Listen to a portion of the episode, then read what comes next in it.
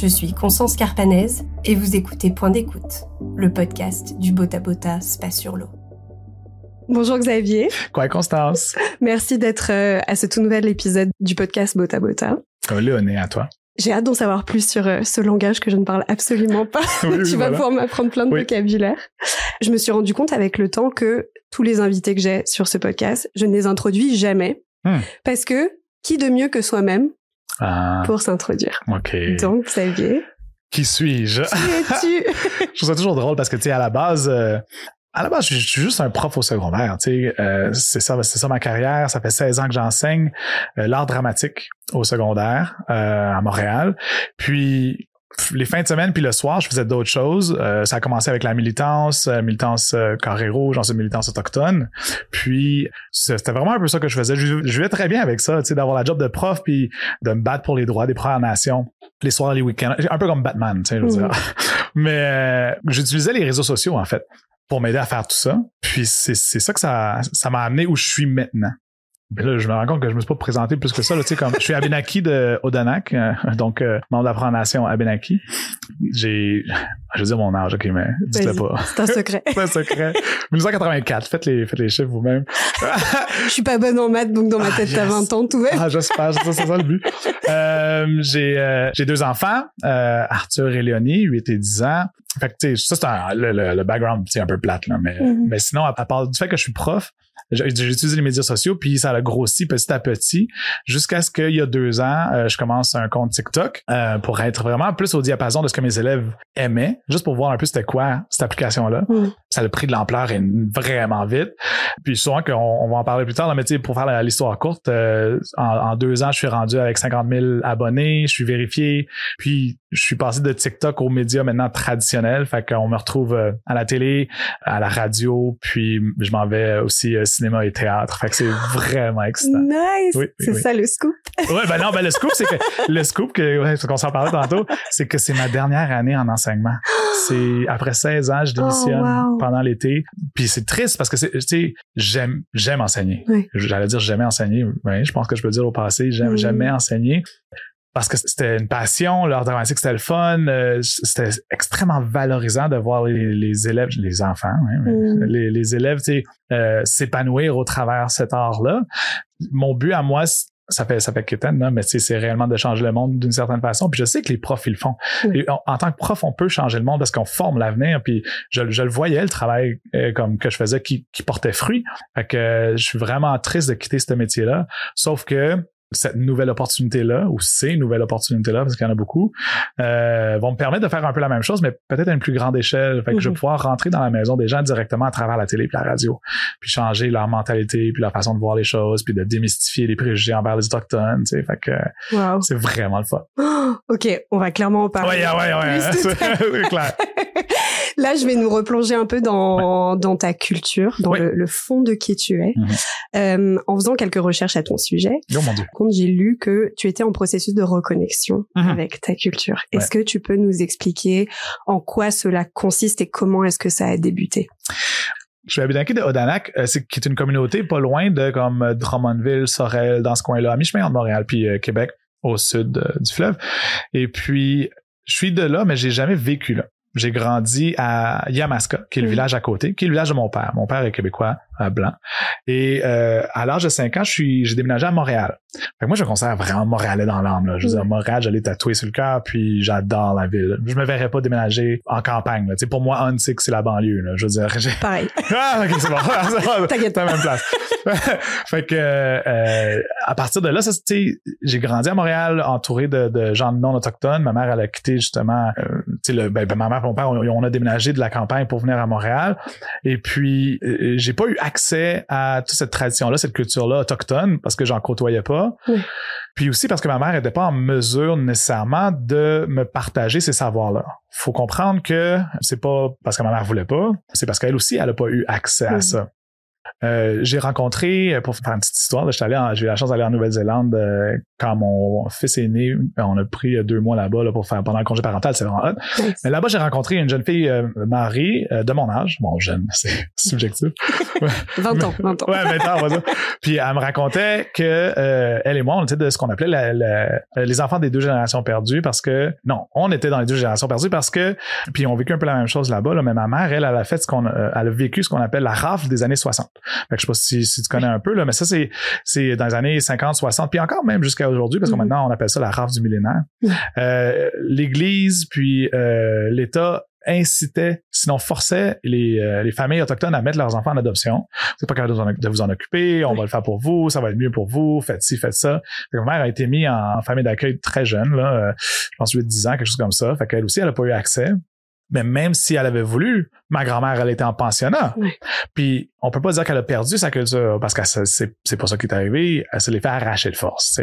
Fait que quand elle était jeune, elle était en pensionnat, en dehors de la communauté, en dehors de la province même, elle, elle était envoyée en Ontario. Ce qui a fait que je suis anglophone. C'est, la raison pour laquelle euh, je parlais anglais jusqu'à l'âge de 5 ans. Fait que ma grand-mère, elle a elle n'a pas eu l'opportunité de donner ces savoirs-là à ma mère, qu'elle l'a pas donné à moi. Et donc, euh, moi, rendu à Montréal, je grandis dans ce monde-là, tu sais, euh, alloctone. Euh, je savais que je suis autochtone, tu sais, on retourne euh, sa communauté souvent, mais tu sais, c'était pas rien de plus pour moi. Puis dans ma vingtaine, à un moment donné, j'ai décidé de prendre des cours de langue à Benakis parce qu'ils s'en donnaient à Montréal. C'était la première fois. Puis ma mère, mon frère et moi, on a décidé d'aller prendre des cours juste pour voir, là, pour le lol un mm-hmm. peu, voir, voir qu'est-ce qu'il en était. Parce que ta mère le parlait pas non plus. Non, non, non, non. Puis ma grand-mère, elle parle plus non plus. D'accord. Depuis qu'elle a passé dans les pensionnats. Ouais. Fait que dans les cours de langue, c'est là que j'ai réalisé que, oh mon Dieu, il y a une partie de moi-même que je ne connais pas. Mm-hmm. Il y a comme une espèce de, de trou, un manque qu'il faut que je comble, puis comment est-ce que je le fais? Fait que j'ai commencé à travers la langue. Euh, ça m'intéressait, je, je, je, cherchais encore plus d'informations. Puis petit à petit, tu sais, je poussais toujours un peu plus loin. Fait que, tu sais, par rapport à, mettons, puis toujours en lien avec la militance, là, mm-hmm. j'allais, je faisais un peu des conférences sur euh, l'appropriation culturelle, qui était comme, pas comme aujourd'hui. Aujourd'hui, tout le monde sait c'est quoi l'appropriation culturelle. Mais mettons, il y a 10-12 ans, là, c'était encore assez méconnu, puis les gens étaient assez réfractaires à, cette idée-là. Fait que je faisais ça un peu. Euh, puis j'ai commencé aussi, euh, mon, mon, cousin a commencé un, un groupe de power drum et de chant. Fait que je me suis, je me suis joint à lui, puis là, j'ai commencé à chanter, puis j'avais des skills d'animateur hein, parce que j'ai fait beaucoup, beaucoup d'animation dans, mm-hmm. dans ma vie. En dehors de ma job de prof, euh, j'étais animateur de foule. Fait que j'animais, mettons, le Canadien de Montréal, Les Alouettes, euh, j'animais, j'animais des émissions télé comme Belly Bomb. Fait que sais, j'avais ce, ce skill-là aussi. Puis euh, j'ai commencé à animer les Power. Fait que, tu sais, là, ça me plongeait à 100% dans le cœur de cette espèce de, melting pot de culture, mais tu sais, dépendamment de la, de la, du power où j'allais. Comment, parenthèse, mais comment est-ce qu'on anime un powwow? Euh, euh comment ben, un powwow, là, t'as, as, ce qu'on appelle le MC, donc le maître de cérémonie. Ça, c'était ma job à moi. Le maître de cérémonie, c'est celui avec le micro, qui parle aux gens, qui fait des jokes, qui invite les gens à venir danser, qui donne les règles. Si, si, si tu as besoin d'aide, tu, tu lui parles. C'est vraiment le, le ça, l'animateur. Sauf que c'est pas lui qui décide du déroulement de la fête. Euh, il y a quelqu'un qui s'appelle, son rôle, c'est, c'est le directeur d'arène. Okay. Puis le directeur d'arène, qui est l'espèce de, spot où est-ce que les gens dansent, c'est lui qui va décider quels chants vont être chantés, quel tambour va le, va le drummer, puis qui, quelle danse on va faire. Okay. Fait que c'est lui qui, qui décide un peu du déroulement. D'accord. Euh, fait qu'on travaille ensemble. Fait Toi, t'es un peu l'ambianceur. Ouais, c'est ça. Moi, je suis la voix, puis lui, c'est le, celui qui, qui gère puis qui contrôle, puis ça, ça que, tu sais, comme, ça, ça roule bien. Fait que voilà comment on a un power. Parenthèse fermée. Ouais, puis, puis tu sais, je l'ai, je l'ai, je l'ai appris un peu sur le tas parce que, tu sais, j'étais allé à quelques powers, mais je regarde j'ai des amis là qui eux autres ont grandi là-dedans puis eux autres ils vont à des powwows plusieurs fois par année. Mm-hmm. euh, le leur ils sont sont investis sont je sais pas ils font toutes sortes de trucs ils dansent ou ils chantent déjà depuis un très jeune âge. Fait que euh, moi j'ai commencé fin vingtaine à faire ça. Ça a vraiment été tu sais comme une espèce de mm. euh, pas un culture shock mais tu sais euh, une grande vague d'informations que j'ai dû assimiler puis ça m'a ça m'a fait réaliser que bah je, je veux en faire plus tu sais. Je veux en faire plus pour moi puis je veux en faire plus pour les autres parce que moi je savais pas puis là je me rends compte qu'il y a beaucoup de gens aussi qui connaissent rien de tout ce que moi je viens d'apprendre. C'est un peu ça que je fais finalement aussi sur, mon compte TikTok. Ouais. Est-ce que c'était comme un peu un feeling de quand tu parlais le mot homecoming me revenait beaucoup. Ouais. Est-ce que c'était un peu cette impression-là de comme you're coming home, tu rentres à la maison ou... Ouais, je pense que oui, on pourrait dire ça. Il y a une façon de, le voir ainsi. Où est-ce là, je veux pas rentrer sur une, grosse euh, une grosse parenthèse, là, mais tu sais, comment est-ce que tu définis c'est quoi un autochtone? Tu sais, c'est mm-hmm. dur parce que euh, tu peux pas juste regarder la quantité de sang parce que dans 100 ans, on va avoir disparu parce qu'on peut pas juste faire des enfants en nous autres, tu sais. Alors, comment est-ce que comment est-ce que tu, tu, tu peux décider qui est-ce qui l'est ou l'est pas? Moi, comment je le vois, c'est est-ce que la, est-ce que tu as une communauté qui te reconnaît? Est-ce que tu as comme un village ou est-ce que tu sais, est-ce qu'il y a du monde qui viennent de là qui sont comme, ah ben oui, cette personne-là, c'est, le fils de tel ou tel, puis on le reconnaît, puis est-ce que tu t'impliques, puis est-ce que tu ramènes quelque chose dans ta communauté? C'est un gros sujet, ça. Ben, c'est ça. Puis en ce sens où c'est un, c'est un, je reviens à la maison, ben, je, je, je reviens à quelque part qui, oui, est ma maison, mais que je savais pas que, comme, que je pouvais, et, que je savais pas que je pouvais aider, puis que finalement je le fais, puis que je suis reconnu par eux. Je pense que c'est, la plus grande marque euh, d'amour et de respect que mm-hmm. j'ai reçu euh, dans, dans les dernières années, c'est mon cousin, tu sais. Puis on se énormément. Là. puis tu sais, c'est stéréotypé, là, mais c'est les Autochtones, on, a un sens d'humour. Ça peut être des fois assez dark, tu sais, euh, c'est pour cope with the trauma. fait que on, on, on se tu sais, Trauma bonding. ouais, c'est ça. Entre, entre, cousins, on se complimente pas souvent, tu sais, on, mm-hmm. on, se fait on se fait des pics plus qu'autre chose. Puis là, mon cousin qui m'a dit il y a comme deux ans, il m'a dit t'es rendu une des voix incontournables des Autochtones du Québec. Fait que j'étais comme, wow, pour moi, c'était incroyable à entendre, tu sais. Oh my God. c'est comme un espèce de comme on, te reconnaît, on t'accueille, on te reconnaît, puis moi je reconnecte aussi. Fait que dans le fond, euh, c'est un peu tout ça. C'est vraiment. C'est trop beau. Ah, J'aime bien ça. Merci. Est-ce que euh, t'as donc t'as mentionné que ton papa était blond, québécois, et donc ta maman est Abenaki. mon vrai nom c'est Xavier Watso, trait d'union Cournoyer. C'est ça, c'est ce que j'ai vu. oui, oui. Et mon nom de euh, scène c'est Xavier Watso. on va dire ça de même. et je voulais savoir est-ce que depuis cette reconnexion, ou en tout cas ce nouveau chemin que tu as pris, est-ce que tu as l'impression que ta relation avec tes parents a changé vis-à-vis de tout ça? Vis-à-vis mes, parents, pas tant. Euh, je veux dire, euh, par rapport à mon père, non, ça n'a rien changé. Euh, je veux dire, on a toujours les mêmes points communs qui sont le hockey et la pêche. Je veux dire, on est, on est très proches par rapport à ça. Puis avec ma mère, tu sais, je pense qu'on était, on a été, on était très très proches aussi là, parce qu'à un moment donné, mes parents sont séparés, puis j'étais avec elle la majorité du temps, tu sais. Fait que des fois ça peut, ça peut créer ce que ça crée, mais je suis extrêmement proche avec ma mère. Fait que euh, ça a pas, ça a rien changé. Elle, m'aimait d'amour, de, tu sais, puis elle, je pense qu'elle a toujours vu en moi un peu cette espèce de côté militant là. Mm-hmm. Fait que c'était pour elle pas nouveau, mais où j'en venir, c'est que j'ai vu un énorme changement avec ma grand-mère. Oh ah. parce que moi, j'amenais le tambour puis je pratiquais dans la cour arrière chez ma grand-mère puis euh, je l'ai jamais vu, tu sais, comme agir la sorte. Mm. Lorsque je commençais à chanter puis à drummer, à pratiquer tout ça, je la voyais, sortir de la maison, elle venait, elle venait m'écouter puis des fois, elle commençait à danser autour je l'ai jamais vu faire ça. Tu sais comme puis de, de, de, de, des fois elle me demande de chanter puis des fois mm. elle m'a elle m'a offert un tambour. Fait que je, je vois que pour elle c'est c'est tellement extraordinaire que ça n'avait pas disparu en quelque part, tu sais c'est vraiment, vraiment touchant de voir ma grand-mère euh, réagir ainsi à moi qui reconnecte. Ouais, ça doit venir réveiller quelque chose en elle. C'est vraiment c'est vraiment beau. Ouais. Tellement... Ça, c'est beau. Ah, tout est beau, tout est beau. tout est beau. Ouais, faut juste me force un peu pleurer quand même. Ouais, ouais. Tu vas C'est correct, ça, safe space. Ouais, ouais, ouais, on être YouTube.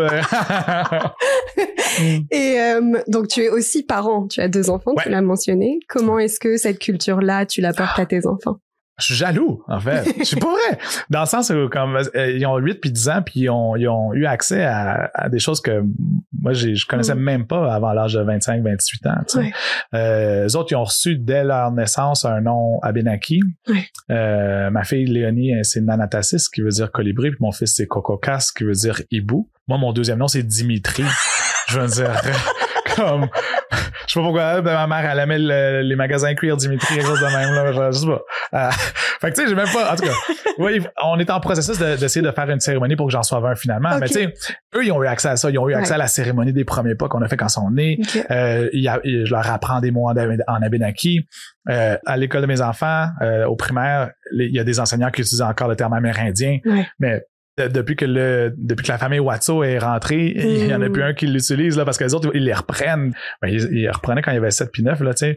Ils, allaient voir les enseignants, ça se dit pas ça, tu sais, on, on, dit autochtone maintenant parce qu'on n'est pas des Indiens de l'Amérique, euh, ça a aucun rapport. C'est ça. Fait que c'est c'est vraiment ah là, là on va, on va dire c'est beau à voir. on va dire retrouver d'autres choses. C'est le thème, c'est le thème.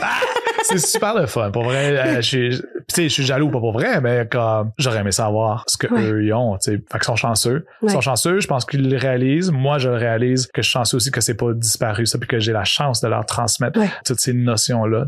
Ouais. Fait que euh, c'est le, le fun. C'est fou parce que tu disais en tant qu'éducateur, t'as as mm. l'impression de forger l'avenir de demain, mais aussi en tant que parent finalement, parce que c'est. Oui, oui. oui. ben oui, c'est ça. En tant que prof, t'as accès justement à la, la, la, nouvelle, la prochaine génération. En plus grand nombre, puis après t'as tes enfants en moins grand nombre. Oui, oui, oui. Puis ceux-là, ceux tu peux les forger un peu plus. Oui, oui. Ah, t'as plus, t'as plus de. c'est clair. Marge de manœuvre, c'est certain. C'est clair. Est-ce que tu peux m'expliquer un peu en quoi euh, le fait qu'une communauté perde sa langue, quel impact est-ce que ça a sur cette communauté de perdre un langage? Ben, tu sais, je pense que c'est une question qui, qui se répond d'elle-même dans le sens où comme la perte d'une langue, c'est la perte euh, d'une partie du corps, là, de, de, puis une partie, tu sais, comme c'est une, partie nécessaire à la survie de ce corps-là. Je veux dire, c'est pas comme juste perdre un bras ou une jambe, c'est comme perdre ton cœur, là, c'est comme perdre ton âme, tu sais. Perdre ta langue fait que tu vas avoir la difficulté ensuite à faire survivre tout le reste. C'est comme nos chants à Benaki, si on n'a plus accès à notre langue, on saura plus qu'est-ce que ça veut dire. Mais déjà, déjà qu'on a presque plus la langue, là, je mm-hmm. sais pas si, euh, si dans ta, ta recherche tu avais vu ça, mais euh, la Benaki était considérée disparue au début des années 2000 parce qu'il y avait juste une année qui le parlait, puis bon, euh, veut, pas les aînés, ça, ça, ça, il leur reste beaucoup de temps. Fait que il y a quelqu'un qui a pris sur, sur lui d'être mentoré par cette aîné-là, puis il a appris la langue, puis là il nous l'a réappris à nous, d'où les, les cours euh, à Montréal. Puis là on est rendu, je dirais, j'aimerais dire au moins une vingtaine à essayer de le réapprendre, chacun à notre rythme. Mais tu sais, il y en a, il y en a des meilleurs que d'autres là, qui ont vraiment mis plus d'efforts puis de temps, puis sont, sont meilleurs que les autres. Je dirais une, demi-douzaine qui sont peut-être capables de converser. Moi je me considère euh, que j'ai encore des à manger. Là. J'étais à peu près à 350-400 mots, mais tu sais, j'ai pas de verbe. Fait que, je veux dire, je peux bien dire tous les animaux du monde. Après ça, ça me sert pas grand-chose d'une conversation. Fait que, on travaille fort. Mais tu sais, avec mes enfants aussi, ça m'aide. Parce que je leur apprends des mots, je, genre, je mets des mots en post-it dans la maison. Puis mon TikTok aussi, ça m'a beaucoup aidé parce que je faisais des TikTok de langue. Où est-ce que moi, j'apprends, moi, je demandais aux autres comment ils disent ce mot-là dans leur langue autochtone. Moi, ça me permettait de pratiquer. Puis ça permettait aux autres aussi de pratiquer dans leur langue. Puis ça permettait aux allochtones d'en apprendre plus sur toutes les différentes langues des gens qui avaient posté en lien avec ma vidéo. Fait que ça, c'était cool aussi. Est-ce que tu crois que le futur de la langue à Benaki ou est-ce que tu peux l'accorder ou tu peux le garder à Benaki C'est bon. Euh, est-ce que tu crois que vu que vous êtes peu à la parler concrètement, hmm. tu crois qu'à un moment dans le futur, cette langue, elle va se transformer, qu'elle va plus ressembler exactement à ce qu'elle était dans le passé, mais qu'elle va prendre des morceaux de peut-être du français ou de l'anglais, qu'elle va être intégrée? Un peu genre de franglais comme on parle nous autres. Genre. Parce que le futur, une langue, ça se transmet, mais ça se change aussi en fonction de... C'est en constante évolution, la langue. Je veux dire, euh, moi, je le vois avec mes élèves, à chaque 4-5 ans, il faut que je sorte un nouveau dictionnaire pour que les, hmm. les, les, les boomers, ils comprennent ce qu'ils disent jeunes, là, pour vrai. parce que, ah, Non, mais tu sais, je dis pour que les personnes qui sont pas comme, qui ont pas accès à, ce niveau de langue-là, tu sais, parce que le, ça change, ça change tout le temps. Je pense que ça va être un peu la même chose avec la Benaki, mais on va commencer par euh, juste essayer d'être assez de gens pour être capable de converser. Ce serait ça l'idéal. C'est ça le but, là. sais on y va, on voit l'éléphant, là, puis tu, peux pas le manger. Non, mais tu peux pas le manger en une, euh, en une bouchée. C'est pas une expression, ça? Oui, oui, ça veut dire une cuillère à la fois, là. Tu sais, non, ouais, ouais, ouais. Avoir les yeux plus gros que le ventre. ouais, non, mais c'est ça, ouais, ouais. Ah, c'est ça.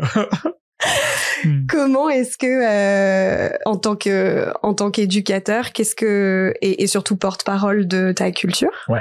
qu'est-ce qui t'a le plus sauté aux yeux ces dernières années euh, au sujet des gens à qui tu parlais et à éduquer sur le sujet?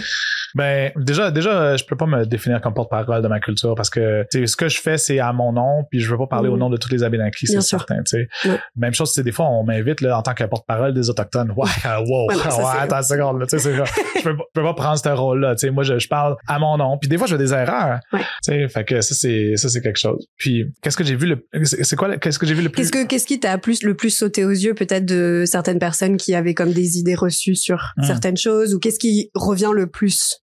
Des trucs à démystifier. Genre. Ouais, mais tu sais, quand longtemps là, que je fais ça, j'ai vu quand même un grand changement dans les 15 euh, dernières années. Mm-hmm. Puis d'après moi, c'est vraiment grâce à l'accès à l'information qu'on a grâce aux médias sociaux. Là. Facebook au début, puis ensuite, tu sais, les mouvements militants qui ont commencé à partir de là. Puis maintenant, tu peux avoir accès à des créateurs de contenu autochtones, tu sais, avec un, avec un pouce. Là. Mm-hmm. euh, dans le sens où comme tu peux, tu peux aller chercher l'information. Puis il y, a de, il y a de moins en moins Je sais pas si c'est parce que j'écris vraiment une super belle chambre d'écho autour de mes, mm-hmm. de mes comptes, là. Mais tu sais, ouais, ouais, ça se peut. Mais je bloque plus vite que mon nombre, hein, pour vrai. Je bloque au moins 1000 à 1500 personnes par année, là, facile. Fait que tu sais, tu le vois, tu le vois qu'il y a une ouverture, il y a un intérêt. Mm-hmm. Tu sais, ça, c'est, ça, c'est indéniable.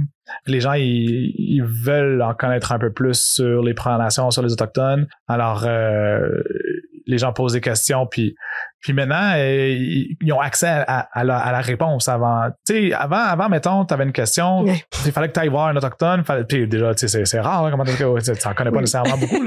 On est quoi maintenant? On était 1% de la population il y a quelques années. Maintenant, je pense qu'on est rendu 2, 2.4. Tu sais, on n'est pas beaucoup. Fait qu'en trouver un, euh, tu sais, tu veux pas non plus le bombarder de questions. C'est clair. tu sais, mais maintenant, tu as accès à toutes tes réponses. Fait que les gens, les gens sont d'après moi plus, plus sensibilisés. OK. Puis c'est intéressant tu vas toujours avoir des euh, trolls ou des euh, hmm. personnes, euh, je vais pas dire mal intentionnées, mais qui sont pas intéressées à changer, hmm. qui ont leurs idées préconçues, puis sont, sont bien là-dedans. puis tu vas avoir du monde juste tout simplement malheureusement raciste aussi, qui vont être, qui vont apparaître dans les commentaires, mais tu sais euh, on espère juste que ces gens-là vont peut-être avoir quelqu'un proche d'eux qui vont être capable de leur faire entendre raison. Parce que c'est pas c'est pas moi en répondant à un commentaire qui va réussir à faire changer une mentalité de quelqu'un qui est si loin. C'est une question qui est genuine, qui est vraiment comme réelle, c'est comme avec beaucoup d'intérêt ça va parfois me faire plaisir d'y répondre ou j'ai avoir des, des alliés dans tu sais comme qui vont qui vont répondre. Mm-hmm. mais euh, mais sinon euh, c'est ça. On a on a accès à tout aujourd'hui. Fait que tu sais je pense que tout le monde peut faire un peu cet effort là parce que tu sais on, on c'est une charge euh, une genre de charge mentale tu sais comme mm-hmm. que de toujours quand tu vas voir un, autochtone puis tu lui poses ces questions là ben dis-toi que t'es pas la seule personne à avoir posé ces questions là fait que ça ça devient ah ça peut devenir beaucoup. Tu sais ça peut être over overwhelming. Ouais. Justement avec ben, toutes les entrevues que tu fais puis tu sais encore une fois dans toutes les recherches que je faisais je je me rendais compte qu'il y avait quand même pas mal de questions qui se répétaient beaucoup dans les hmm. entrevues, hmm, hmm, ce qui est correct. Genre. Ouais, ouais, ouais. Mais, euh, Mais je pense pas que c'est pareil. Tu sais, comme je considère pas que toi qui me poses des questions, c'est c'est trop. Oui, oui. Parce qu'on est dans un contexte différent. C'est ça. Mais ce que je veux dire par là, c'est que tu te répètes souvent entre guillemets, dans raconter ta vie, etc. Et euh, oui, puis des fois, des fois, je m'entends, puis je suis comme oh shit, la cassette qui part. Faut juste, faut juste autre chose parce que là, tu sais, au nombre d'entrevues, je finis toujours par avoir les mêmes affaires. Donc là, j'ai changé certaines certaines tournures de phrases. j'avais trouvé une compilation de comme Lady Gaga, je pense, qui répondait à, des entrevues de presse. Toujours pareil. Et c'est tout le temps la même phrase mm-hmm. pendant comme 20 minutes. Ah oui, oui, ben oui. C'est un peu ça, tu es ah Lady Gaga. oh wow, mais là, je suis pas assez habillé, j'aurais aimé ça. Ah, mais comment est-ce que tu arrives à conserver un peu cette, euh, ben, un peu ta santé mentale finalement à travers tout ça? C'est la chose la plus importante, à, à, conserver, à faire, faut faire attention à ça, surtout quand tu es dans, dans le, le, métier des médias sociaux, là, parce que tu peux, tu peux te brûler tellement rapidement. J'ai beaucoup d'amis qui répondent aux commentaires des gens qui sont euh, qui sont racistes ou mal intentionnés ou, ou qui trollent. Tu sais, il y a des gens qui sont qui écrivent juste pour te faire perdre ton temps. Euh, puis peu importe les arguments, peu importe les articles, peu importe ce que tu vas lui dire, cette personne-là, elle va juste jamais changer d'idée, puis elle va juste continuer à décrire parce qu'elle a rien d'autre à faire de sa vie, puis elle, te fait juste perdre de ton temps. Mais elle, c'est une personne versus toi, alors que toi, c'est toi versus comme 100, 200 personnes des fois. Fait que ça devient très, très lourd. Fait que la santé mentale, c'est la chose la plus importante à faire attention. Puis, tu sais, moi, je le dis, là, c'est tu bloques. Faut bloquer plus vite que ton C'est euh, une des bonnes façons. Puis je suis aussi chanceux, tu sais, d'être euh, d'un gars là, euh, mes mm-hmm. amis, mes amis eux, avec sur, les sur les médias sociaux là, c'est tellement plus rough là. Ah, ah, pour aucune raison, autochtone ou non là, mm. les, les, les gens se permettent des choses tellement plus violentes mm. envers envers les femmes. Mm. C'est fou ça, ça c'est. Ouais. Ouais, non, c'est Je m'excuse. c'est pas ta faute. là, mon Dieu. euh, dans un, dans notre euh, saison précédente, j'ai rencontré Rito Joseph, qui est un historien de l'histoire des Noirs et des personnes euh, issues de l'esclavagisme au Canada. Et euh, on a beaucoup parlé de l'histoire, justement, du Canada. Et comment en fait l'histoire des Noirs issus de l'esclavagisme aux États-Unis et au Canada était très différente, malgré le fait qu'ils euh, partagent un continent. Mhm. Les Amériques, c'est très grand. Ouais, ouais. on est quand même une frontière qui nous sépare, donc euh, bah, ça, l'histoire était différente pour les deux. Et je me demande en quoi ou si l'histoire des communautés autochtones aux États-Unis et au Canada sont euh, différentes. J'imagine que la réponse est oui, mais je sais pas s'il y a comme hmm. quelque chose un peu. Euh, c'est ma question parce que je suis vraiment pas historien. Fait que dans le fond, tu sais, j'ai pas, j'ai pas de réponse mm-hmm. euh, concrète. Tu sais, euh, sûrement que ça a été différent d'une certaine façon. Je peux voir certaines différences entre les nations ici au Québec, dans le mm-hmm. sens où comme ceux qui ont été colonisés en premier, c'est ceux qui ont perdu en premier. Tu regardes les Wendat, les Abenaki. Euh, tu regardes ceux plus dans le nord, les Cris, les Inuits, euh, ben, les Iou, les Inuits. Euh, eux autres, ils ont, ils ont encore accès à leur langue, leur culture, leur tradition. Fait que en ce sens-là, il y en a, il y en a qui ont qui sont moins fait arracher de leur langue, de leur culture, de leur tradition. Mm-hmm. euh, mais, mais par rapport aux États-Unis, je pourrais vraiment pas dire. Je, je, sais que ça a été intense, là, ça a été vraiment, vraiment violent aussi. Là. Puis je sais ici que le Québec, il aime, notre premier ministre, là, M. Legault, il aime bien dire euh, tu pas subventionné, je peux, le dire. il, a, dit à un moment donné comme Ah ouais, mais les Français c'est l'ami des, des, des, Amérindiens, je pense qu'il a dit. Mais de, de quoi de quoi qu'il parle? je veux dire, non, mais comme euh, merci, mais non, là, je veux dire. je pense qu'il a fait le même cours d'histoire de Canada que moi. Ah, c'est ça, c'est ça. Oui, oui. On était dans la même classe. Dans, ouais, c'est ça, dans le même, dans le temps, c'était ça. il, il, était comme, il, oh, on était des amis, on se tenait main dans la main, on partageait la nourriture, puis c'était vraiment donnant, donnant, puis tout le monde s'aimait, mais regarde, c'est pas ça, c'est pas ça la réalité du tout, là. Fait que, euh, faut prendre en considération, tu sais, qu'est-ce qui a été fait, puis comment est-ce que ça, comment est-ce que ça l'atteint encore, ça nous atteint encore aujourd'hui, tu sais. Mm. Les problèmes systémiques qui ont été mis en place à part la colonisation sont encore, sont encore réels, puis sont encore violents que d'un côté, le premier ministre dit que les, les francophones c'était l'ami des, des, Autochtones, puis que de l'autre, il refuse de reconnaître le racisme systémique. Mais pour moi, c'est que t'as absolument rien compris. Absolument. On est d'accord là-dessus. Ouais, ouais. En parlant de politique, euh, on va parler des réparations. Oui, oui. Ah. Quelles sont-elles? Y en a-t-il? Euh, C'est ça. Ouais, euh, j'aime ça. J'aime ça parce que ça me permettre de. J'ai parlé de ça justement cette semaine, là, fait que je les ferai dans mes mémoire. C'est, c'est la notion des trois R. T'as connu Je l'ai lu, mais vas-y. Ah ouais, vas-y, de recherche sur moi. oui. c'est bon. Oui, la notion des trois R pour ceux qui ne connaissent pas à la maison. Euh, ou ouais, ouais, dans le char peut-être, je sais pas, c'est un podcast. Euh, c'est les trois R qui, qui mènent à la réconciliation. Le troisième R, c'est celui de la réconciliation. Fait que le premier R, dont on vient de parler juste avant, là, avec euh, M. Legault qui refuse de reconnaître le racisme systémique, ça comme ça, c'est le R de la reconnaissance. Mm-hmm. Ou, ou on peut aussi dire le R du respect. C'est comme un deux R en un two for one. Euh, carré. Hein? Oui, au carré. Oui.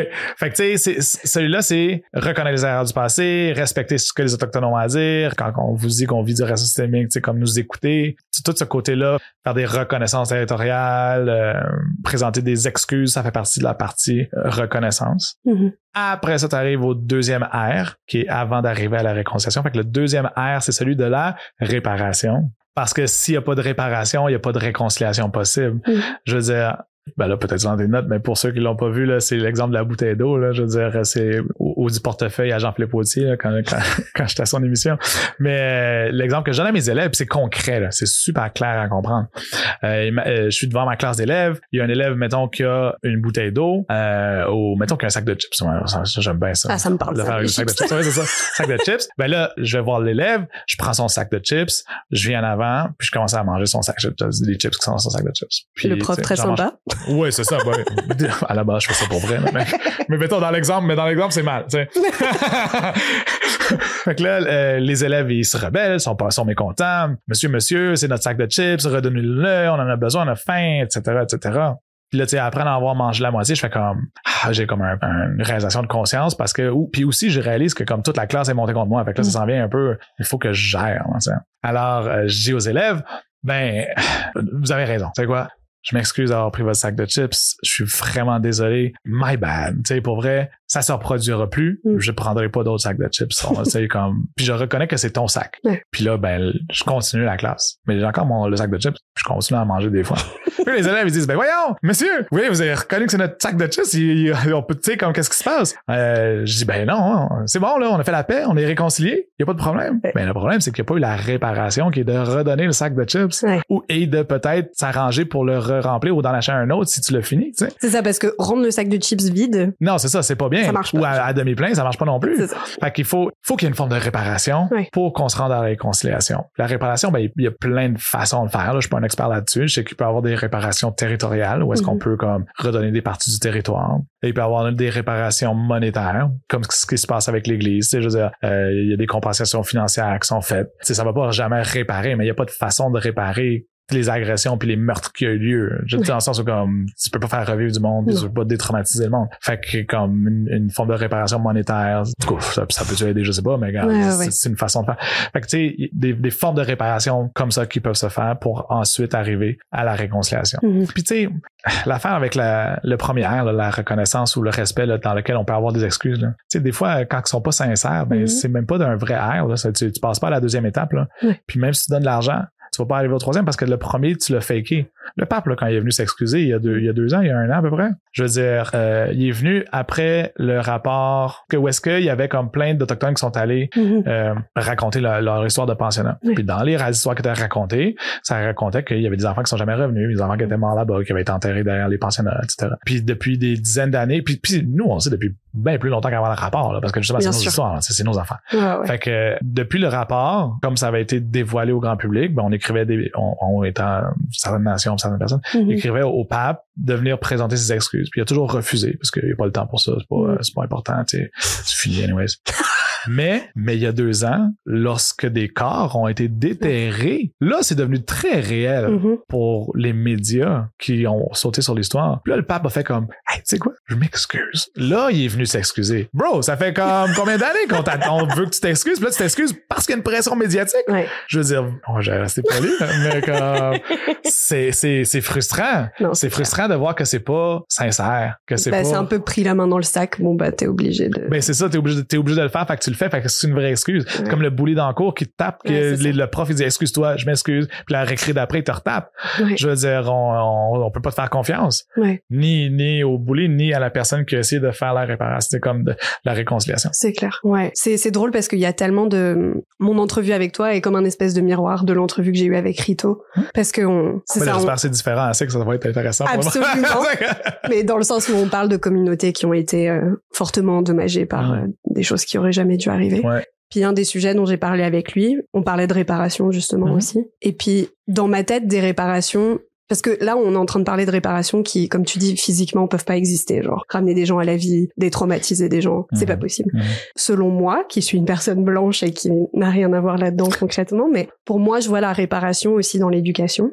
Euh, comment on éduque les gens par rapport à ça. Et c'est là où je reviens au cours de l'histoire du Canada que j'ai eu avec Monsieur Legault. Oui, oui, oui, vous aviez le même. on a eu le même. mais ça changeait un peu, là, puis ça, on travaille fort pour le faire changer. Mais... Ben, c'est ça, parce que, donc, euh, et puis je sais qu'un journaliste a un peu parlé de ça aussi dans une des mhm. entrevues que j'ai vues, mais j'ai fait juste un an de secondaire à Montréal, au Québec, et il fallait que je passe mon examen de l'histoire du Canada pour pouvoir aller à l'université. Je me souviens de très peu de choses de ce cours, mais ce dont je me souviens, c'était c'est pas possible qu'il y ait que ça. Ah ben c'est ça. Littéralement, j'étais comme j'ai grandi à l'étranger. Oui, je suis née au Canada, mais j'ai passé comme très peu de temps au Canada il y a un truc qui va pas. Et c'était vraiment présenté comme, ben, c'est exactement comme Monsieur Legault disait, c'est-à-dire, ah, c'était fun. Ben oui, c'était bien. Ah, il vivait dans des tipis, il vivait dans des maisons longues. Moi, j'ai appris le concept des kayaks, euh, des canoës, des, all that stuff. Et j'étais comme, OK, great. Et en plus, je crois que j'ai fail mon examen, genre. Donc, dis-toi à quel ah, point ça m'a pas intéressé. Non, ça, ça, a pas marché. Non, c'est ça. Je suis comme allée à l'université après, là. Mais, mais, euh, mais tout ça pour dire que, est-ce que tu crois qu'il y aurait une façon de challenger le système de l'éducation pour créer des nouvelles réparations qui peuvent être hmm. concrètes sur le long terme. Ouais, mais je pense que ça, on va, je vais le scinder en deux là. Tu sais, oui, il y a le côté de l'éducation, puis c'est du devoir du, du gouvernement, tu sais, de s'assurer que ce qu'on apprend, c'est c'est les faits, c'est réel, tu sais, puis qu'on qu'on parle pas juste de nous comme de personnages folkloriques mm-hmm. qui vivent dans un passé comme puis on, on est parce qu'on est plus comme ça. Mais je pense aussi a l'autre côté où est-ce que, comme, on m'a déjà posé la question, en, tant qu'individu, qu'est-ce que moi je peux faire? Parce que pas, je veux pas 20 pièces du voisin, tu sais, comme, puis je veux pas qu'il me donne accès à sa cour quand je veux, tu sais, dans le sens où, comme, ça marchera pas comme ça, là. Je, que ces gens-là, ils veulent savoir comment est-ce que moi je peux aider, ben, en étant allié, puis la réparation va se faire comme, de cette façon-là, euh, instruis-toi, apprends la, la, la, la, vraie histoire d'une certaine façon, soit à nos côtés lorsqu'on lutte, puis pour l'école, ben, c'est ça, c'est, c'est encore, the burden est encore sur nous, là, dans le sens où, comme, Mm. le, fardeau est encore sur, nous autres parce que c'est à nous. Tu sais, j'ai beaucoup d'amis là, qui sont quand des qui sont dans des comités pour changer les manuels. Puis tu sais, Puis c'est un fardeau, sauf qu'en même temps, si nous on le fait pas, personne va le faire. Puis aussi, mm. ils vont peut-être mal le faire. C'est ça. Fait que c'est. C'est un couteau à double tranchant. C'est quand même une charge mentale de plus. Sauf qu'on n'a pas le choix de le faire parce qu'en bout de ligne, l'histoire a été écrite par les colons. Fait que ils mettent des choses, euh, ils mettent des choses erronées, ils mettent euh, ce qu'ils veulent mettre, euh, ils mettent Johnny McDonald sur le 10 piastres, ils mettent la rue Amherst puis tu sais la rue de, de colonisateur puis de meurtrier, tu sais. Fait que on faut, faut déconstruire, faut s'assurer tu sais de décoloniser puis d'autochtoniser. Ouais, j'aime ça. Hum, hum. ça. Ça me rappelle la fois où j'ai découvert sur une map monde que parce que moi j'ai été dans des écoles françaises à l'étranger. Et donc toute l'histoire et la géographie que j'apprenais forcément était de l'œil du français ou du et quand j'ai vu une map monde pour la première fois qui était pas avec l'œil européen avec l'Europe au centre moi dans ma tête c'était ça là. Genre bah tu sais il y a pas. Et à un moment j'ai vu un c'est ça une autre map monde enfin une carte plate où je pense que c'est ça l'Amérique était au centre ou je sais plus puis j'étais comme oui eh oui attends je comprends pas ouais ouais ouais il a été décalé à l'impression c'est fou comment genre tout est, centré sur euh, la personne qui raconte, tu sais. Mhm, donc c'est mhm. ouais, ça Tu sais, puis je, je, parlais à des élèves euh, qui, qui tu sais, moi je leur parle de toutes sortes d'affaires, puis ou, dans les commentaires, il y a des gens qui, qui disent qu'ils pensaient que les autochtones n'existaient encore que, que comme comment ils sont décrits dans les manuels d'histoire. Exact, ouais. Tu sais, ben là, tu vis, tu vis dans une maison, mhm. t'as-tu une voiture, tu t'habilles avec des jeans, je comprends pas, tu sais. Man, je veux dire, comment? Mais en même temps, c'est des enfants comme plus jeunes, là, je veux dire, j'ose espérer qu'il n'y a pas d'adultes qui croient encore ça, mais tu sais jamais. C'est drôle que tu mentionnes. Euh, ouais, non, mais c'est vrai parce que ouais, c'est triste, mais ce, ce concept d'image folklorique dont tu parles, moi j'ai des j'ai des amis qui ont vécu au Canada quand, quand, quand on était petite, puis après elles ont déménagé en France, puis elles sont plus jamais revenues euh, pendant longtemps. Et là, mon ami vient d'avoir deux enfants et elle dit genre oh, j'aimerais bien retourner, puis comme les emmener voir euh, des autochtones, puis tu sais j'étais comme puis déjà, elle utilisait pas ouais, déjà, elle utilisait ah, OK, ah, je pensais qu'elle allait... Non, non. Elle, elle et, dit indien? donc, tu sais, j'étais comme, OK, let's start from the beginning. Ah ouais, ouais, ouais, Non, mais c'est parce que moi, je, je m'étais abonné à des, à des magazines pour, tu sais, comme pour mes enfants, là, des magazines ou des petits livres qu'on reçoit. Puis ça vient de la France, là. Ils utilisent le terme indien, non, non, les comme Français, ça, tout le temps, ils saupoudrent. Comment tu... je te jure, je te jure, c'est comme, ah ouais, des Indiens partout, let's go. Non, non, c'est... Les Français, là, ils vivent encore en... ouais, ouais, vraiment on va commencer par décoloniser le Québec, puis après ça, on va, s'en, on, va bouger outre-mer. Justement, en parlant de vocabulaire, ouais. Euh, quels sont les mots à proscrire, quels sont les mots à utiliser? Un petit B à bas. Ouais, ouais. Mais pour aller voir sur mon compte TikTok, Watso barre en bas, il y a des vidéos euh, pin, je pense que c'est une de ceux-là, que tu as sûrement regardé. ouais. Euh, mais c'est ça, la terminologie a changé, les, les, mots ont changé. Puis même que depuis que j'ai fait cette vidéo-là, il y a un nouveau mot qui s'est rajouté, ou en tout cas, qui était moins utilisé, mais maintenant qui est plus présent. Euh, puis qui est plus précis. Fait que c'est le fun. Fait que je vais te regarder pour la fin parce que je, je sais pas. Scoop. Ouais, c'est ça, scoop. fait que, évidemment, à proscrire, à ne pas utiliser, c'est le terme indien. On n'est pas des Indiens, ça n'a aucun rapport. Ils se sont perdus. Puis, euh, puis c'est ça, on n'est pas des Indiens ni des Indiens de l'Amérique. Je veux dire, c'est bien, c'est bien beau faire comme, ah, ok, c'est pas des Indiens, mais je suis des Indiens de l'Amérique. Non, non, on n'est pas des Indiens de l'Amérique. Aucun rapport, pareil. Aucun, ça n'a aucun rapport. tu sais, puis les slurs comme, euh, comme euh, Redskin ou mm. Sauvage, là, évidemment, c'est à proscrire, évidemment. Je suis content que le, le, le, de football a changé. Oui, je me demandais ça. Ouais. énormément pour faire changer ça, puis ils l'ont changé sous la pression, là. Mais ça va aucun bon Il était temps. Ben oui, c'était dégueulasse. euh, fait que là, c'est ça. Ça, c'est à peu près les termes. Ah, puis le terme, j'ai pas, je l'ai pas utilisé aujourd'hui, là. D'habitude, je l'utilise juste pour me permettre ensuite de dire qu'on l'utilise pas. Mais c'est le mot réserve. Quand je parle de ma communauté, avant on disait la réserve. Puis tu vas, tu vas entendre encore euh, des, des autochtones peut-être un peu plus âgés, là, aînés, qui vont utiliser le terme réserve parce qu'ils ont grandi avec ce terme-là. Moi, je l'ai utilisé, mettons, quand je parle entre nous. J'ai même utilisé le, terme indien, tu sais, entre euh, entre familles. C'est un terme qu'on, tu sais, c'est des termes qu'on se réapproprie. Je veux pas dire que la, la, la pas dire que ça a la même connotation que le N-word, sauf que tu sais, mm. c'est dans, dans la même, c'est dans le même sentiment. Tu sais, dans le sens où comme on, on, reprend un terme erroné qui a été utilisé pour nous, puis on, tu ok, ben, on est des Indians, c'est whatever. On va manger des Indian tacos, c'est whatever. on, on s'est pas ça. Ça, en pensant dans un parent, faut que tu ailles manger ça, des tacos autochtones, là. Ok, mais moi, j'y vais demain. Je vais t'inviter. oui! euh, fait que, euh, ça, c'est les termes à proscrire. Réserve, indien, amérindien, sauvage. Euh, Est-ce que juste réserve, c'est à proscrire parce que c'est... Ben, c'est une connotation vraiment négative, tu sais, parce que c'est... Que t'as parqué des gens dedans. L'idée de la réserve, c'était vraiment de nous, d'un, de nous éloigner, de faire qu'on puisse pas avoir l'accès les uns aux autres. Parce qu'à la base, les Autochtones n'avaient même pas le droit de quitter la réserve sans avoir l'accord écrit euh, du gouverneur général, genre, de, de du Canada, Tu sais, il fallait que tu demandes la permission. Hmm. Parce qu'on était considérés comme des enfants jusqu'en 1954, à peu près. Puis, euh, Euh, non, ça, c'est quand on a le droit de vote. On est encore considérés comme des enfants aux yeux de la loi sur les Indiens. C'est fucked up. Fait que, j'en ai besoin de dire ce mot-là dans ton podcast encore. tu comprends mon montage. Je sais pas y a du montage. Euh, fait que, tu sais, euh, ça pour dire que ça, réserve, ça fait très comme zoo. Tu sais, euh, Absolument. Ouais, fait que, ben, on vous a parqué quelque part. Ouais, ouais. Puis on nous a mis en réserve. On nous a mis là-bas, tu sais. Fait que c'est, c'est ça. Donc, le mot à utiliser. C'est communauté. Communauté. On peut dire communauté. Tu veux village aussi, I guess. Mais tu sais, c'est plus clair quand on parle de la communauté parce que c'est, vraiment ça aussi qui nous lie. C'est la communauté, mais c'est aussi la communauté. Bien sûr. Fait que voilà, à peu près les termes à ne pas utiliser. Puis après ça, les termes à utiliser, c'est qu'il y en a beaucoup. Il y en a beaucoup, puis le but, c'est d'être le plus précis possible, mettons. Mm-hmm. Fait que tu peux y aller avec quelque chose de super large comme autochtone. Autochtone, ça fonctionne. Ah, il y en a un autre qu'on peut pas utiliser, mais je l'utiliser, j'en parlais quand je, quand j'ai utilisé, euh, parler de contraire. Ouais, ouais. contraire. tu savais, t'as combien il l'a pas dit? Là, ouais, fait que, euh, autochtone, c'est très large, mais ça marche. Puis on, autochtone, c'est un, mot qui convient parfectivement. On l'utilise souvent déjà depuis le début. Euh, mais le problème avec le mot autochtone, c'est qu'il y, a des, il y a des autochtones partout dans le monde. Oui. Parce qu'autochtone veut dire originaire de, de ce territoire-là, de, mm-hmm. originaire du lieu. Fait qu'il y a des autochtones en Nouvelle-Zélande, les Maoris, t'as les Amazighs, mettons, au Maroc, t'as, t'as, les Mayas, tu sais, t'en as, t'en as partout. Fait que dans le fond, si tu dis les autochtones, c'est extrêmement large. Après ça, on va y aller avec le, le, terme euh, anglophone mm-hmm. qu'on dit indigenous. Mm. Indigenous, ça pourrait être la version anglaise de autochtone. c'est, c'est weird parce que en français, on a un mot pour indigenous. Oui. Mais c'est un mot qu'on ne doit pas utiliser. D'accord. Fait que indigenous, ça marche vraiment bien. On l'utilise partout en anglais, mm. autochtone en français, mais indigène, on l'utilise pas. Pourquoi? Parce que la connotation est négative. OK. Fait que c'est comme, aussi, aussi parce que ça, ça peut faire référence à une plante. Là. Je vois on n'est pas des plantes, là, une plante indigène. je, je, sais pas. Je sais pas. Mais dans le sens où comme, on l'utilise pas. Peut-être aussi c'est comment est-ce que les communautés se l'ont approprié. Fait qu'en mm-hmm. anglais, ils l'ont pris puis on, comme c'est nous. Ouais. Mais en français, c'est vraiment négatif. C'est vraiment intéressant. Ça. Ouais. Fait qu'on n'utilise pas indigène, on utilise autochtone. Fait que c'est, des fois dans la traduction, il y a des, tu sais, j'ai lu un livre récemment qui passait de l'anglais au français puis en anglais, c'est indigenous puis en français, c'est indigène. Puis là, je lis ça puis j'étais comme, oh my god, j'étais outré. Bon, bon. mais tu sais, dans le sens, comme, j'étais comme, yo. fait que, fait que, tu sais, c'est des, c'est comme des, des, des petites subtilités qu'il faut savoir. Alors, euh, euh, autochtone, indigenous, euh, tu peux au Canada utiliser Première Nation. Mm-hmm. Les autochtones se divisent en trois catégories au Canada. Fait que t'as les Premières Nations, ça c'est propre au Canada. T'as pas de Première Nation aux États-Unis. C'est juste, c'est juste pour nous autres.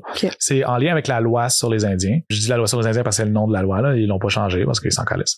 Euh, excusez. Mais dans le sens où c'est ça. On utilise, on utilise euh, les Premières Nations pour désigner à peu près une soixantaine de nations réparties à travers plus de 650 communautés au travers du Canada. La deuxième, euh, euh je sais pas quoi vous dire catégorie, mais, mais trois, il y a les Nations, il y a les Inuits qui sont dans le nord, qui ne sont pas assujettis à la loi sur les, Indiens, qui sont pas des Premières Nations. Euh, euh, quand tu parles des Premières Nations au Québec, ça exclut les Inuits. Fait quand on dit qu'il y a 11 nations autochtones, il faut que tu fasses attention à la distinction. Tu peux pas dire qu'il y a 11 Premières Nations au Québec parce que c'est faux, il y en a 10 plus la nation Inuit. Puis la troisième catégorie, c'est les métis. Mm. Puis ça, métis avec un M majuscule. Parce que ça, là, et là, là, là, là, au Québec, on a la misère avec les, la, la, la, notion de métis. Non, mais je te jure. C'est parce que le problème, c'est qu'en français, il y a le mot métissé. Puis là, ça veut dire comme de, de parents qui sont comme de différentes nations. Genre peu importe. Ouais, qui sont, sont mélangés. Fait, fait qu'au Québec, il y a plein de gens qui se pensent autochtones, tu sais, puis, puis qui se disent métis, mais ils sont pas métis. Les métis, c'est une nation distincte, comme au Manitoba, là. C'est les, c'est les gens de, de l'Ouriel, tu sais. C'est comme mm-hmm. leur, ils ont leur propre affaire. Fait que tu peux pas juste te dire métis. Puis on n'entrera pas là-dedans, mais au Québec, on a un gros problème aussi de, de faux autochtones, de faux mm. autochtones. Euh, ouais, ouais, parce qu'il y a beaucoup de gens qui, qui se disent autochtones, mais tu sais, ils le sont pas. Ils se créent des nations, ils se créent des cartes. Les métis de l'Est, c'est un gros problème. Là, ça n'existe pas, les métis de l'Est. Ils jouent au Pokémon, genre, ils inventent. Ouais, non, mais ils s'inventent, ils inventent une culture, puis ils se basent tous sur la même madame de 1600 quelque chose, tu sais, comme. Fait que, ah oui, notre, notre ancêtre commun, c'est, notre, notre ancêtre autochtone, c'est elle qui a vécu en 1600, 1700, je sais pas, tu sais. Fait que ça, ça a aucun rapport, ils ont aucun, aucun lien avec aucune communauté. Je veux dire, ils font juste, euh, tu sais, des fois, ces gens-là sont comme, ah oui, mais je suis autochtone parce que quand le tambour, il, il drum, je le sens vibrer en moi. Je suis comme, man, oh my god. give me a break, là. Je veux dire, c'est pas, c'est pas ça pantoute, tu sais. Fait que là, ça pour dire que, autochtone, t'as Première Nation, Métis, Inuit. Puis si tu veux être encore plus précis, ce qui est mieux, mm-hmm. tu nommes le nom de la nation de la personne quand tu parles des Premières Nations. Fait que là, depuis le début, tu sais, on parle de moi comme un Abenaki. Mm-hmm. C'est ce que je suis. Donc, c'est, encore plus respectueux. D'un, ça, ça, veut dire que tu as fait, tu sais, comme un peu ta, cette recherche-là de, de, de savoir c'était quoi ma nation. Moi, c'est comme ça que je me définis. Fait que si t'es capable de nommer le nom de la nation, c'est encore mieux. Euh, mais le terme qui a, qui a, été rajouté dans les deux, trois, deux, trois dernières années, c'est le terme premier peuple. Fait qu'on peut dire premier peuple au lieu d'autochtone. Puis ça, ça l'inclut euh, les, les, trois, les trois catégories là. Puis en anglais, est-ce que c'est First People, genre, ou c'est comme, il y a pas vraiment de... Euh, je penserais pas. Je pense pas qu'il y a de traduction. Je pense pas qu'il y a de traduction. On dirait, tu sais, on dit First Nations pour Première Nation. Ouais. Mais le First Peoples, j'ai jamais entendu ça. Fait que je pense pas que ça. c'est une tradition littéraire. You heard it here first. ouais, on part une nouvelle affaire. Non, c'est ça. Je penserais pas.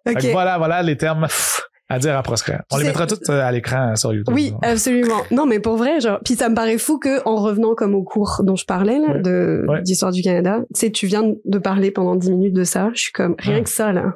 Tu on peut pas parler de comme tout un peuple, toute une affaire, puis juste, en tout cas. Ah, il y a tellement de choses à dire, tu sais. C'est tellement intéressant. Mais puis, puis, tu sais, c'est ça. De, de, dans les derniers temps, il y a cet intérêt là des gens envers ça, mais il y a aussi un espace qui a été comme mis de l'avant pour qu'on puisse raconter ça. Fait que c'est un peu, euh, c'est un peu ça, cette, cette place-là que je prends. J'ai, j'ai la chance d'être capable d'animer un peu. Tu sais, mhm. j'ai cette, j'ai, le background en pédagogie aussi en tant que prof. Fait que je peux vulgariser certaines notions. Euh, j'ai comme plein d'affaires qui font que je, je pense à bonne place au bon moment. Tu sais.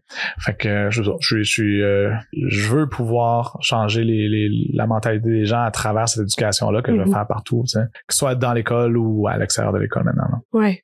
En parlant de, on va revenir un peu à le concept de réparation, tout ça. Euh, juin, c'est le mois euh, national de l'histoire euh, autochtone. Mhm. Peux-tu nous expliquer un peu en quoi cela consiste et en quoi est-ce que c'est nécessaire? Hmm. Euh, j'ai l'impression ah, de te faire un... non, mais c'est clair, il va voir que je te demande de la répéter parce que mon ADD me permet pas de faire deux questions en même temps. Il n'y a pas de problème. Mais c'est plutôt, euh, en fait, quelle est la différence entre ce mois-ci et la date du 30 septembre qui est la journée ah. de la réconciliation et, des, et des réparations? Ouais.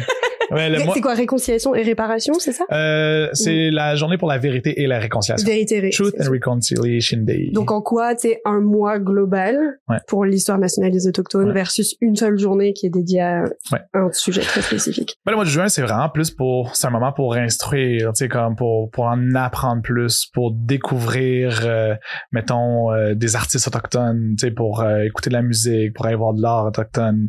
c'est vraiment comme un, un mois pour mettre en valeur Mhm. tout ce qui est autochtone. Fait que c'est ben, pourquoi c'est important? C'est important parce que ça va de soi, là. ça va de soi. C'est une place, c'est comme, comme tu sais, qu'on qu'on doit prendre dans l'espace public. Fait que d'avoir accès à ce, mois-là pour pouvoir faire ça. Puis de, de plus, tu sais, la raison pourquoi c'est le mois de juin, c'est à cause du solstice, le 21 juin, qui est un peu comme notre fête nationale. Parce que chaque nation a comme son powwow, chaque communauté a même son powwow. Euh, souvent, pas tout le temps, mais souvent. Puis euh, on, on fête justement qui on est, tu sais, comme on célèbre notre culture à travers le powwow. Mais le 21 juin, c'est c'est pour tout le monde. Mm-hmm. Euh, je fais très attention de toujours dire qu'il n'y a pas comme une culture mm-hmm. autochtone, il n'y a pas une trad a pas une tradition à tout le monde. Que chaque nation est unique, ils ont toute la, leur unicité, dans qui est propre. Mais le 21, c'est vraiment quelque chose qui est célébré par euh, par tout le monde parce que c'est euh, c'est comme un peu le c'est le moment où est-ce que le soleil est le plus haut, le début de l'été, tu sais c'est c'est mais c'est un moment pour nous où est-ce qu'on on se recueille, on, mm. on, on, réfléchit au passé puis à, l'avenir en famille, euh, c'est un moment de réflexion aussi tout en, en étant un moment de célébration. Ouais. Fait que ça c'est le mois de, de juin. Mm-hmm. Pour le mois de, de l'histoire autochtone, je sais pas comment ça s'appelle. Le mois national de l'histoire des autochtones. Nice, voilà. Ça, ça, tu m'as quizé, je ah, sais. Non, mais moi, je, Puis la journée pour la vérité et la réconciliation qui existe depuis que les corps ont été retrouvés, c'est mhm. vraiment plus une... Donc c'est quand même assez récent, hein? Oui, oui, ça fait quoi, un an ou deux là, que cette, date-là est mise de l'avant. Puis c'est un jour où est-ce qu'on s'habille en orange euh, pour souligner les survivants de, des pensionnats euh, qui est basé sur un livre extraordinaire, là, Orange Shirt Day ou quelque chose comme ça. Là. Puis euh, ça raconte l'histoire d'une jeune fille qui est allée au pensionnat avec un chandail orange, ils l'ont forcé à l'enlever, mm. Puis à s'habiller comme tout le monde, puis tu couper les cheveux, puis ça l'affaire. Puis c'était son souvenir, fait que ça, ça part tout de là. c'est plus une journée de, de deuil, tu sais, à, ce moment-là. C'est pas c'est pas du tout une célébration où est-ce qu'on on va festoyer un peu comme au le 21. Là, ça va être vraiment plus un, un moment pour se rappeler les horreurs du passé puis se soutenir euh, dans ça, tu sais. Ouais, absolument. Mathieu, est-ce qu'on est comme passé une heure ou pas? Oh, hein? c'est bon. On va parler des enfants vais un peu dépasser. Est-ce que ça, ça devait s'en dépasser? tu vois, t'arrives à faire une. Ah ouais, c'est une bonne question. euh, le concept de bien-être. J'en ai beaucoup discuté avec mes autres invités les dernières saisons. Mm. Puis, on en est un peu venu à la conclusion que le bien-être, c'est un privilège. Mm. Parce que avant le bien-être, il faut d'abord avoir une base, un logement comme un toit au-dessus de sa tête, euh, de la nourriture dans son assiette, mhm, comme mhm. du sommeil qui fait du sens, genre c'est comme vraiment mhm. la base, de la pyramide de Maslow, mettons. Euh, et donc le bien-être, ça vient après ça. Avec cela en tête, penses-tu que le bien-être est actuellement facilement accessible pour les membres des communautés autochtones? Oh mon dieu, j'aurais dû le question c'est euh, c'est une grosse question. Tu sais, euh, les traumas intergénérationnels sont encore très présents. Je pense que, je parle pas nécessairement pour moi, là. moi ça va super bien. Je suis très chanceux, knock on wood. Là. Je veux mm. dire, euh, je, je, je, me considère extrêmement chanceux. Je pense même qu'il y a comme quelqu'un ou quelque chose qui veille sur moi là, parce que je, je, je comprends pas euh, ma chance. Sauf que j'ai quand même souffert en quelque sorte justement de ce qui s'est passé parce que j'ai pas eu accès à ma culture, ma langue, dans ce sens-là. Puis tu sais, je veux pas, pas hiérarchiser les, hiérarchiser les, les traumas ou dire que comme c'est grave ce que ce que j'ai vécu sauf qu'il y en a qui ont vécu des affaires vraiment pires puis qui le vivent encore puis tu sais après ça quand on dit un trauma intergénérationnel c'est que c'est des fois ça se répète fait que ce qui leur a été fait des fois c'est répété puis tu sais quand est-ce qu'on arrive à arrêter? Fait que en tout cas c'est c'est c'est dur. C'est dur. Je pense que il faut croire en, en la nouvelle génération peut-être même dans, dans ma génération là mettons on va dire euh, milléniaux là qui mm-hmm ou, ou, juste un peu avant ça, tu sais, comme le but c'est de briser les, ces cycles-là de trauma. Puis petit à petit, on y arrive. Puis comment ça va se faire? Ben, c'est à travers, tu sais, regagner la confiance la fierté d'être autochtone. Mm-hmm. Puis je le vois arriver, ça. Tu sais, on est à des années-lumière de où est-ce qu'on était il y a 15 ans. Puis c'est extraordinaire à voir. Fait que je pense que ce bien-être-là, qui est peut-être difficile à accéder pour certaines personnes. Mm-hmm. Je mettrai jamais la faute sur eux là, c'est à cause de ce qui s'est passé. Je pense que il y a une lumière au bout du tunnel. Puis j'espère qu'on va arriver à cette lumière-là plus tôt que tard. Mm. Mais tu sais, on a encore beaucoup de travail à faire. C'est super violent, quelqu'un qui refuse de reconnaître le racisme systémique. Là on a des gens, on a Joyce Echaquan, elle est décédée à cause de ça. Mm-hmm. On a, tu sais, il y a comme, il y a des nations qui ont écrit le principe de Joyce où est-ce qu'on est comme, voici des solutions, puis c'est balayé du revers de la main. Mm. Fait qu'on la voit la lumière, mais des fois, il y a quelqu'un qui rallonge le tunnel, tu sais. Ah ouais. Ah, bonne métaphore. non, mais tu sais, non, non, mais complètement. Ouais, ouais. C'est tough. Puis on sait que les constructions euh, à Montréal, c'est long.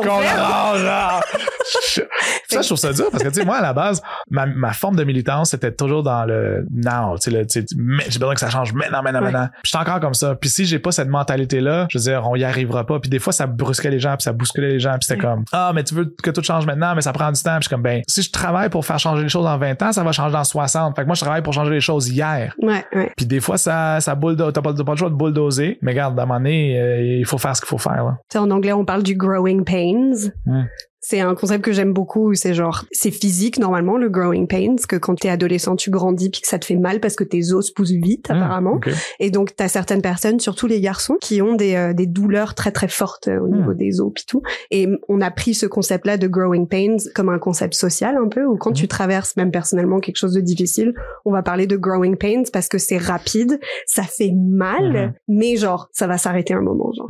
Je considère. Oui, oui, ah ben j'aime ça. Oui, c'est ça parce que tu sais, des fois ça fait mal, mais fois, c'est inconfortable. C'est ça, c'est plutôt ça, oui. C'est inconfortable, puis les gens sont pas habitués de changer si vite. Tu sais, des fois, ça les, ça les brusque, puis mais regarde, ben, prends-le sur toi, ton inconfort, puis ton malaise, là, puis réalise que c'est pour le bien, puis que dans deux, trois années, tu sais, ça va, ça va être une autre affaire qui va vouloir changer. Attelle-toi. Accroche-toi, mec. ouais, ouais, ouais, on n'est pas prêt. Pour vrai, on, retourne plus en arrière, là. Non, non. Ben, je sais pas, les États-Unis, par exemple, là. Oh, eux, là?